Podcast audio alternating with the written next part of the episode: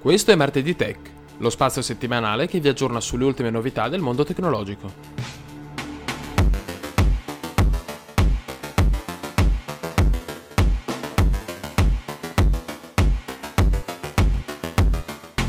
Secondo un recente report, il nostro paese è tra i più esposti per quanto riguarda le minacce informatiche. Nella bozza della legge di bilancio per il 2021 è stata pertanto prevista l'istituzione dell'Istituto Italiano di Cybersicurezza. Si tratta di una fondazione che avrà lo scopo di accrescere il tasso di digitalizzazione della penisola e favorire l'innovazione con particolare attenzione per le soluzioni dedicate alla protezione dei dati, delle infrastrutture tecniche e dei sistemi telematici. Il progetto rientra nel piano per l'indipendenza tecnologica del paese, un tema particolarmente sentito in sede europea dove da tempo si cercano soluzioni che consentono agli Stati membri di contrastare la supremazia tecnologica delle aziende statunitensi e asiatiche. Nelle ultime settimane abbiamo infatti parlato di tantissime azioni legali contro i colossi tecnologici. Fresca di questa settimana è la notizia che Apple pagherà 113 milioni di dollari negli Stati Uniti per chiudere il Battery Gate, ovvero la vicenda che ha portato l'azienda di Cupertino a ridurre artificiosamente le prestazioni dei vecchi iPhone e di cui aveva già dovuto rendere conto in sede europea. È chiaro pertanto che l'Unione sta per attraversare un nuovo periodo di riforme in questo ambito. Il commissario europeo per il mercato interno e i servizi della Commissione europea avrebbe recentemente ribadito che l'Unione europea si sta dotando di nuove regole che anche i grandi colossi del web e dell'high tech dovranno rispettare. La linea è abbastanza decisa. Tutto ciò che è proibito offline dovrà essere vietato anche sul web.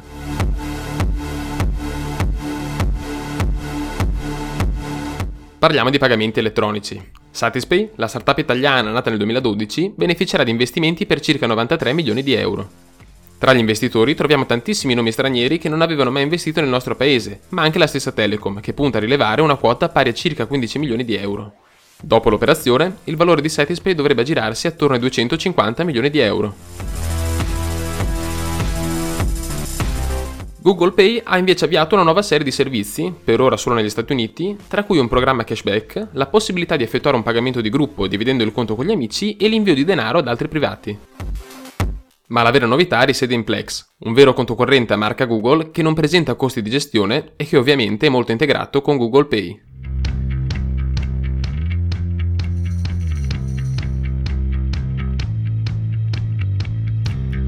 Infine, PayPal ha lanciato Generosity Network, una piattaforma di raccolta fondi destinata ai singoli cittadini e alle piccole realtà. Le raccolte fondi potranno durare massimo 30 giorni e sembra che, almeno all'inizio, non siano previste commissioni. Electrify America ha presentato Plug and Charge, un servizio che consentirà ai possessori di auto elettriche di avviare il rifornimento della propria autovettura semplicemente collegandola alla colonnina di ricarica, dimenticandosi di problematiche relative al frequente malfunzionamento delle tessere di riconoscimento.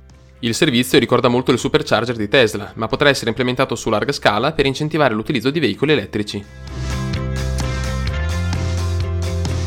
L'annuncio arriva proprio quando nella rete spopolano le immagini di una Tesla Model 3 completamente distrutta. Anche se l'errore è stato di tipo umano, è preoccupante il fatto che centinaia di celle del pacco batteria si siano disperse in ogni direzione.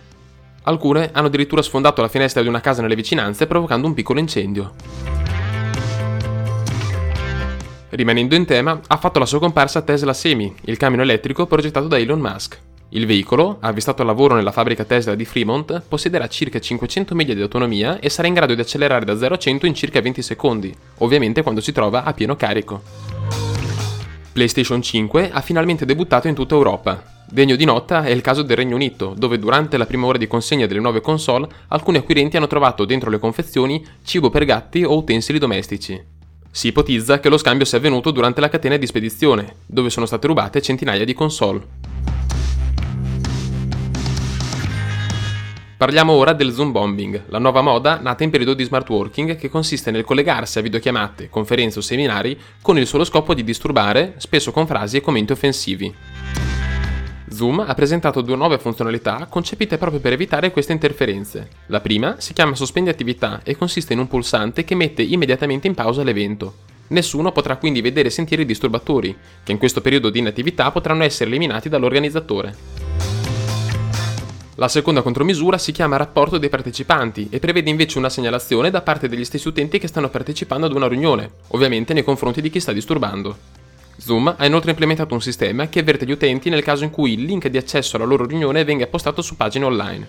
In questo caso è probabile che vi sia l'ingresso di disturbatori e gli organizzatori potranno prepararsi per tempo.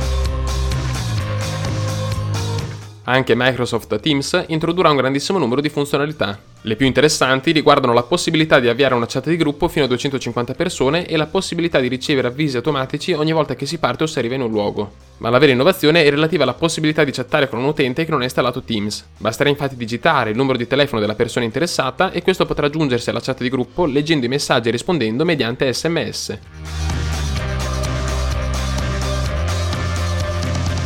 Il progetto relativo all'utilizzo dei droni da parte di Amazon nel suo servizio di consegne sta incontrando molte difficoltà. Lo rende noto Amazon stessa, comunicando che ha affidato ad uno studio esterno l'implementazione della soluzione. Infine, la modalità multilingue di Alexa è disponibile in Italia. Il dispositivo di Amazon sarà in grado di riconoscere comandi in inglese e in italiano allo stesso tempo.